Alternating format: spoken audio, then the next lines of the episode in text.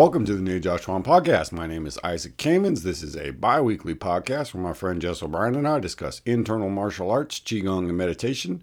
Uh, this week, we continue our discussion of the Wu style Tai Chi from a article from 1987 uh, by Bruce Frantzis where he dis- does a comparison of the Yang and Wu style. So, little bit of a disclaimer here. I mean, this was 1987, so you know, Tai Chi was pretty unknown in the West, and so he's not giving the most detailed, most accurate version of what the things are. He's trying to give more of a, you know, big, broad overview for people who don't know anything about it.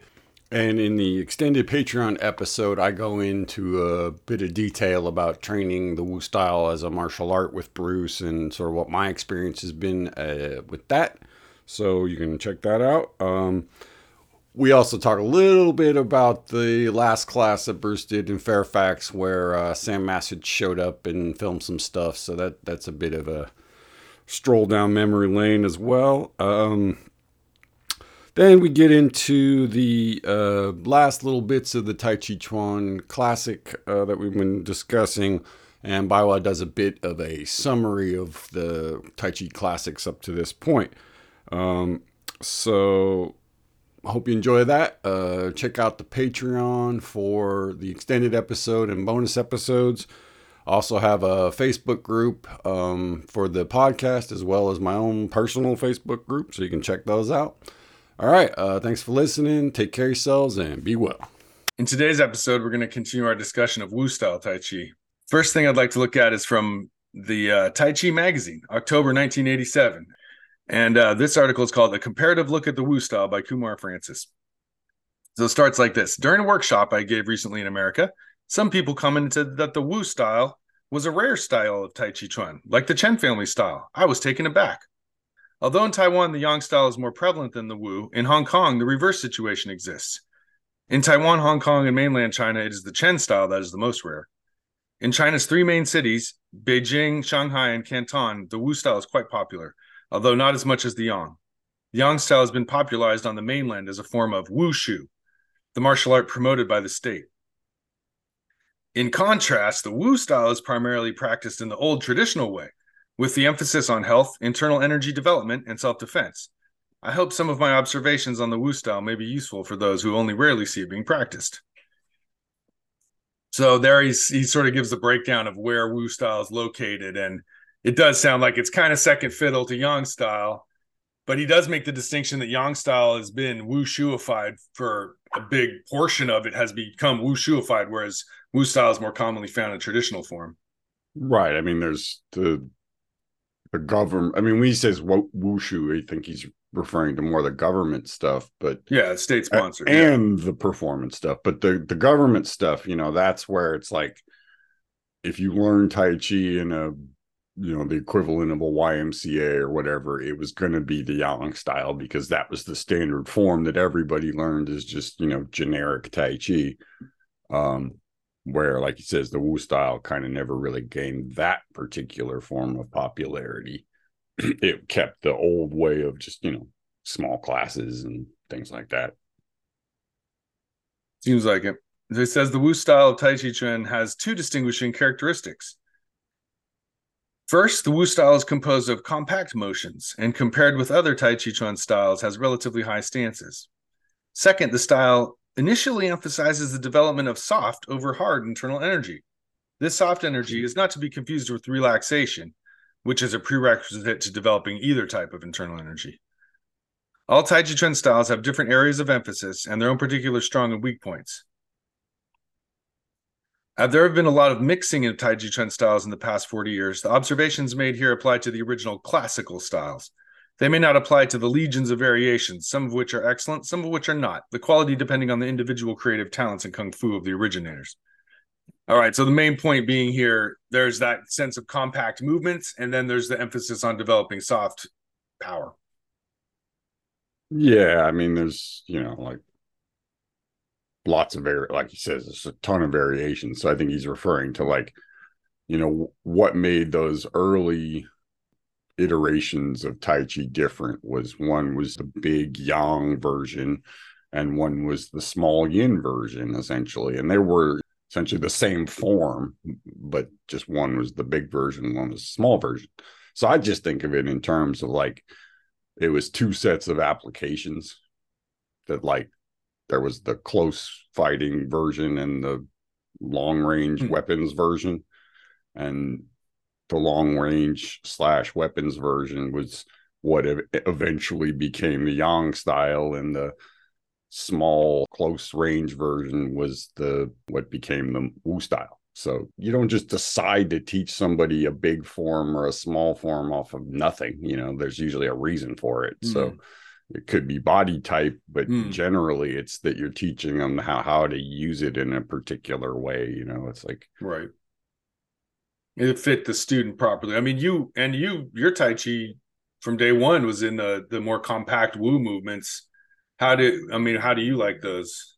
Like but I'm not a small, your... but see, I mean, I'm not a small person. My small frame is closer to what would be called the medium frame in the Yang style. I mean, Bruce's Wu style in general is a little bit bigger than, or at least it used to be bigger than most Wu styles. Hmm. Um, if you look at those pictures of Liu Hung Jie, I mean, he's extremely extended in his postures. Um, but it's like extended on top, not so extended on the bottom. So right, right. Like, I think that's the distinction. Yeah, the stance. You can have a long. well, yeah, you can have a small frame that's very open, which is the way like Liu and Bruce do it. Where it's like, you know, your general stance is small, but internally you're opening a whole bunch.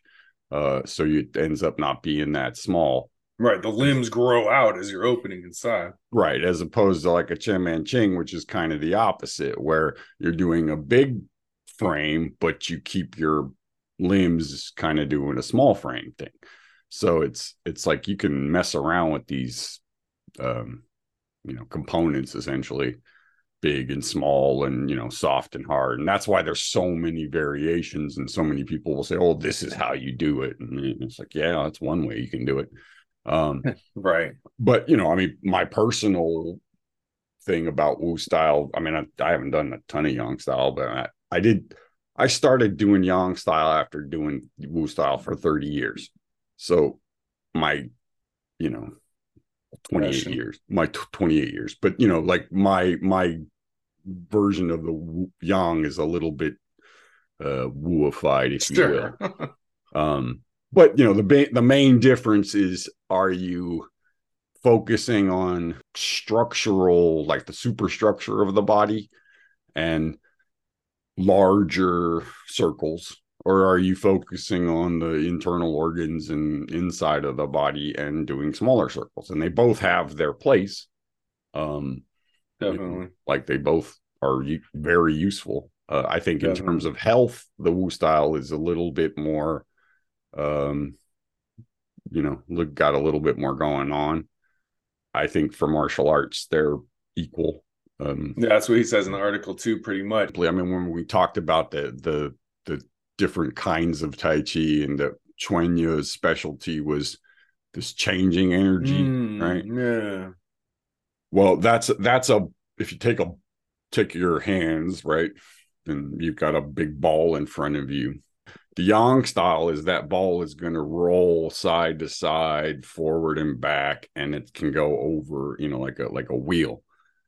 In the Wu style, that ball becomes like a like a sphere, right? And it, it has the ability to um almost like a bagua motion, um, coil and and do some extra twisting and folding and stuff. So it's it's because it's closer to your body you just have more uh you know you, you can move easier when you're in an ex extended posture you can you, you can't do certain things just on the basis that you're trying to stay extended. So he goes on further a little bit about the advantages of Wu style. So the Wu style stances are generally higher than the deep or long stances, which are common with Yang and Chen style. The higher stances offer an advantage to most Westerners whose knees are not as flexible as those of most Orientals for two reasons. The first is that we do not squat from childhood to play cards, go to the toilet, talk to friends as the Chinese do. Instead, we sit in chairs. That means the tendons and ligaments of the average Westerner's knee joint are not as are not used as much. and they do not have the same elasticity and strength. As a result, long or deep squatting stances are often especially painful or conducive to knee injury for the average Westerner, not to mention old people. My experience in teaching Tai Chi and other martial arts in the West, as well as observing Westerners do Hatha Yoga, has shown me that Westerners are much more prone to knee injuries than Orientals. Here, Kumar Frantzis is talking about the, some of the advantages of Wu style Tai Chi. So he says the higher stances and shorter steps of the Wu style might be less likely to damage the knees and more comfortable to learn than the classical Yang or Chen styles. This is especially true for beginners during their first few years of practice. The Wu style's hand and foot motions are small and compact, in contrast to the generally much larger Yang and Chen style movements. Although the Yang style has medium and small circle versions, and the Chen has the small movement Zhaobao style, these are the exceptions. The small motions are the general rule in the Wu style. Wu stepping movements tend to be extremely short and direct, without accompanying large waist turns, foot twists, or hourglass footsteps of the other styles. Wu practitioners move their hands and arms in very small, tight circles, which at times can appear to be almost in a straight line, without the large external arm twisting motions, waist turns, or visibly obvious folding movements. In general, there tends to be much less external motion than in other styles. The main focus is on moving internal energy and the muscles below the skin level.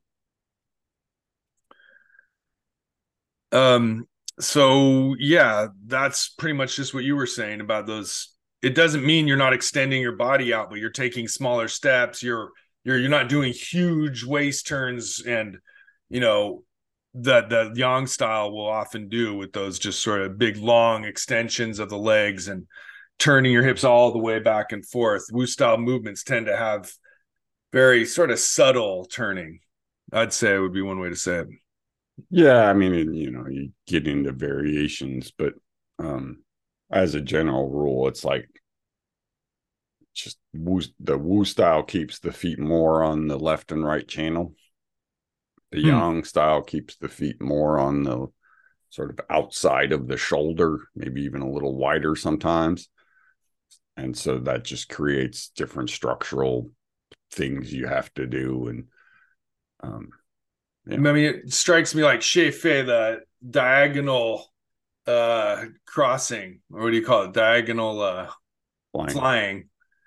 The Wu style version, I just you don't move a ton of through space. It could be your arms could be quite spread apart, but you're not you're not slicing yeah. them through space in a big ass movement the way the Yang style tends to. Yeah, I mean, like, but like, here's one another little thing, right? So, um, in the Yang style that Bruce teaches, as you come out a single whip, you go into that what sort of looks like diagonal flying, but it's on okay. your but it's with your right hand up. And then, oh. you know, and then that goes into your your ward off or your okay. uh your lifting hands, right?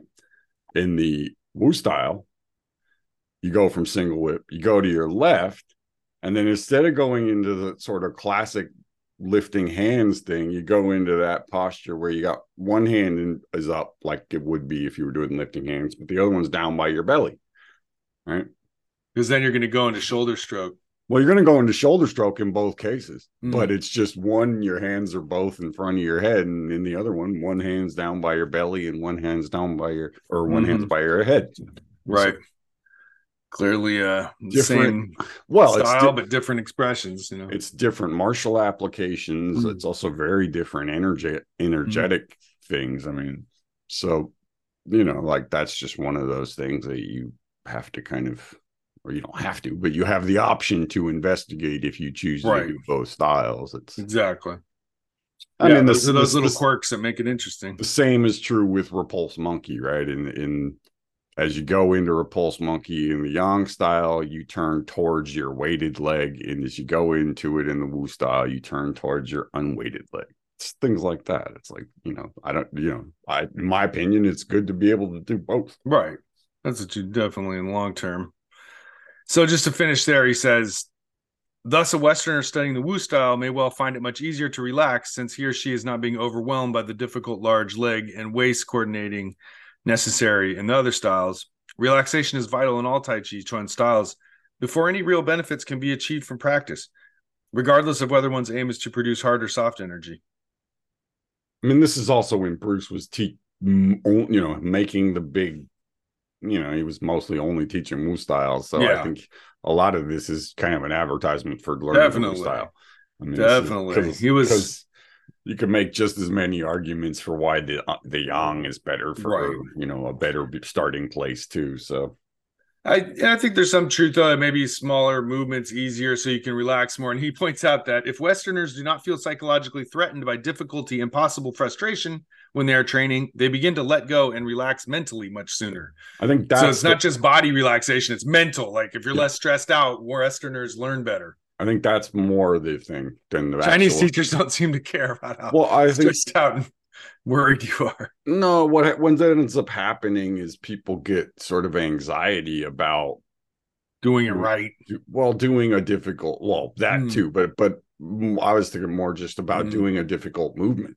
Sure. Right? So if you have a movement where you have to like pick up your foot or big take a big turn and you know if you're worried about hurting your knee even mm. if you mm. can do the movement yeah. there's still this little bit of anxiety about Definitely. you know like doing it whereas if you just take a smaller step you have like less anxiety and you can relax more. But see this is this is where i think it really comes down to you the the the teacher the you know person doing it not necessarily the the style because any good tai chi teacher in any style is going to tell you don't do anything that's going to hurt yourself right so yeah, you may eventually want to be taking a 90 degree step and squatting down to where your butt's even with your knees. But if you start with that in any style, unless you're 12 years old, you're probably going to hurt yourself, you know. So start with something that's comfortable for you. You know, this is the 70% rule, right? You can push it a little bit to like maybe 80, 85%, but you don't ever really push yourself, you know, in Tai Chi is eh, any Tai Chi past you know where you're comfortable and this is yeah. where i think what what bruce is you know alluding to is that a lot of westerners will see a ch- chinese person or you know usually a chinese person do this stuff and you know they've been doing it since they were a child and they weigh you know 130 pounds and they're squatting really low and they're you know doing these really neat deep bends into their sure. you know knees and stuff and you know your average 180 pound westerner who's never Senior squat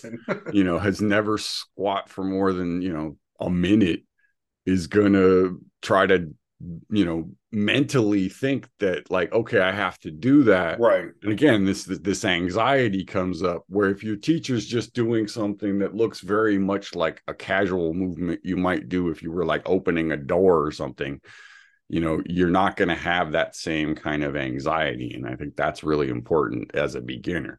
Definitely. But again he's just that's just a he's just making a little ad for the Wu style there. So Definitely, I'm all, I'm all for it as a right. You're a practitioner, Wu style practitioner teacher, but it's it's still you know I think they're they aren't that different when it comes down to it. It's it's really the approach that you're being given. You know. Sure. All right. Well, let's return to the Tai Chi Chuan Lun.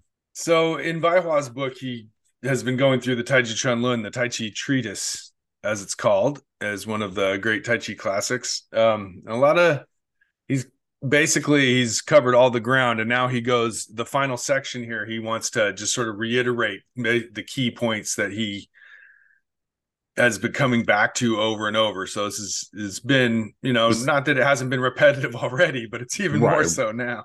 Well, this is the big wrap up of mm. you know the therefore he's he's finished the explanation of the line by line and now you're getting the the uh what do they call it in a it's like the the afterword i guess you know mm, it's the the, the, summary. Yeah.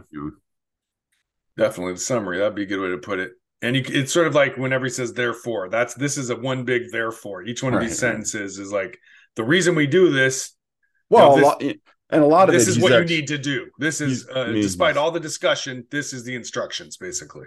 Yeah, this is a paraphrasing of everything he said right. previously. And he's made the case for everything. He said, well, the reason we do this is this, and follow mm-hmm. these directions, and this is what the ancients said, blah, blah, blah. Now he's like, okay, here's the list of things to do. Just do this, which you could have potentially just started with. So Could have. So here goes step one.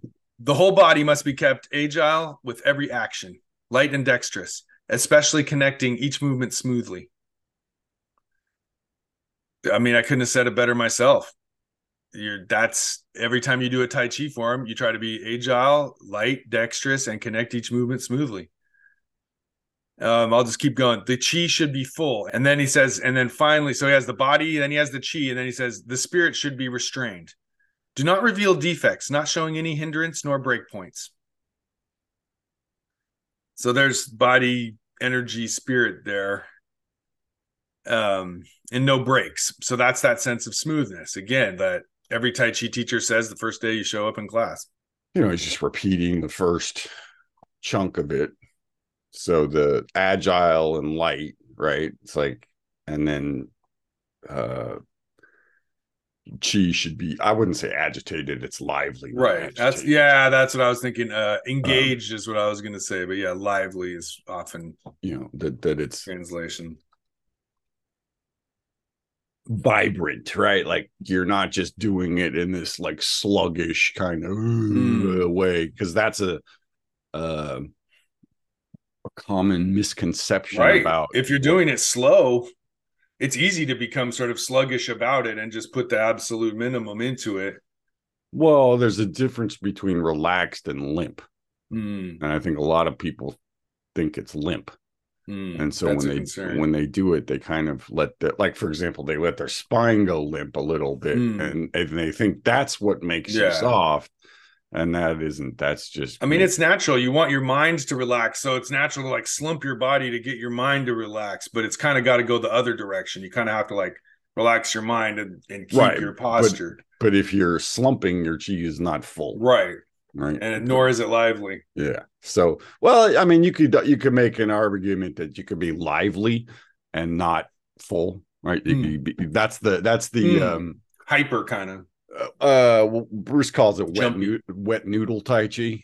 Hmm. like if you think about pushing hands with somebody and they're just completely you know they don't give you anything and they're just kind of bending their body a bunch and wiggling around it's like it only works if the other person is is being nice yeah is being nice to you. And it's this kind of um Right. it's a, I, I think it's an important stage to go through for like a week where you or maybe a couple of weeks but where you get what it is to just let your body go completely limp almost like the drunken stuff Hmm. um so that you know it's not that right and then you then you build from that and you go okay well it's if it's yeah. you go okay if it's not limp i add Right. you know 5% to limp and i get something and then i go "Ah, that's still not quite yeah, you got to experiment with doing it wrong. Like clench yourself Well, up at maximum and then I mean, relax. this is again, this is the 70 30 thing, right? Totally. That realistically, it's something like you're trying to relax about 70 80% of yourself, and then you need that 20% to keep you from falling over and and to keep you connected, right? So,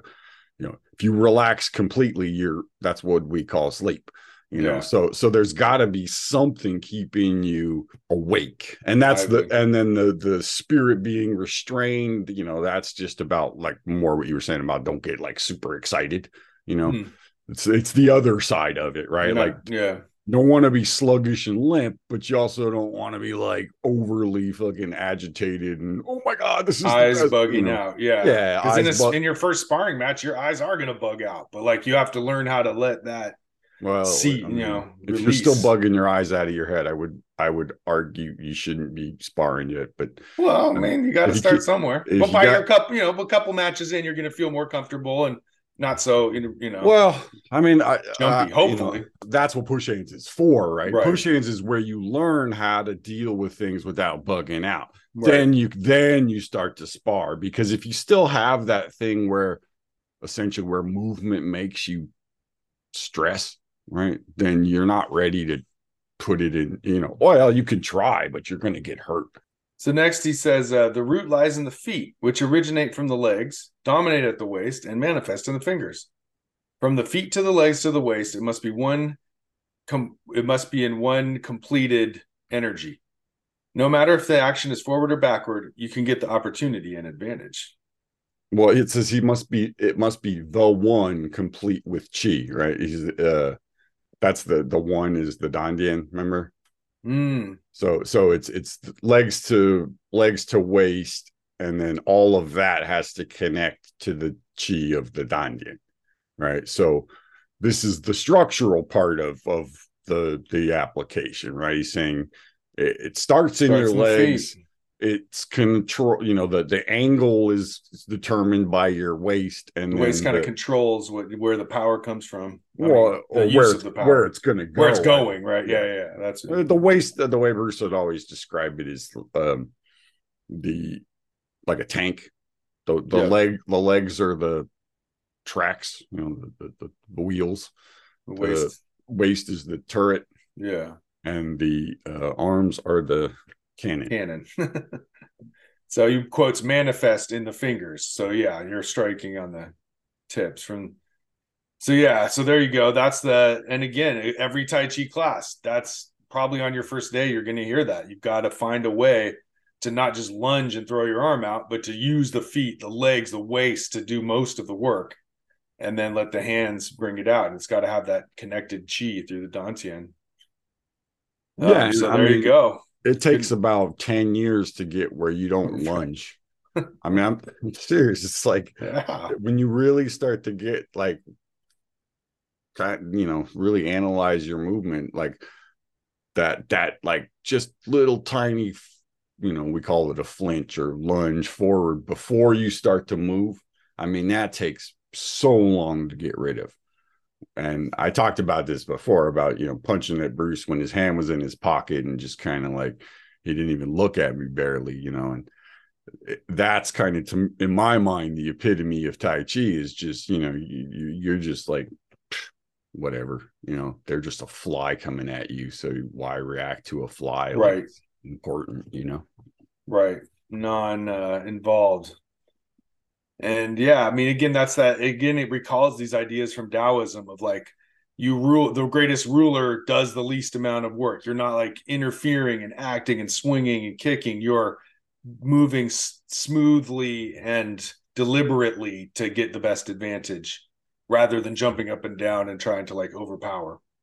Baiwa was you know according to bruce a very good fighter who had lots of experience fighting in street fights and um in mass battle mass armed street know. combat so he you know he knew Yikes. a little bit about you know what it what it meant to like not freak out in a martial situation Right. It seems like he did have quite a bit of experience. So this one, so that paragraph's followed by if you don't get the opportunity and advantage, it's often because your body's movements are not coordinated. The root of the problem must be the legs and the waist. The same goes for up, down, front, back, left, and right. All actions come from E, mind, not from outside.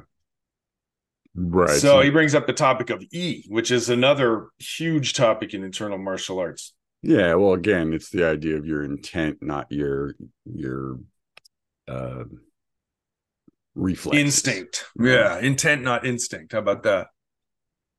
Mm, yeah okay sure i mean i you know I I don't. I don't know if people have instincts. We have reflexes, but I don't. Okay. Well, whatever. instincts. I like it just because it's I. It has an I. yeah, yeah, yeah. Okay, yeah, but you know, yeah, it's that. It's like the idea that you're doing it not based on your body's reaction. You're doing it with your mind, because that's really the distinction. I mean, when you talk about, I mean, just at the basic level, like external martial art training is about training your muscles, your bones, your ligaments, your tendons, your mind to go fast and you know Reflexively. yeah to go like boom boom boom boom right to have that ability to like fire off like a bullet you know boom boom like certain you know and- Combos that are just built into your system.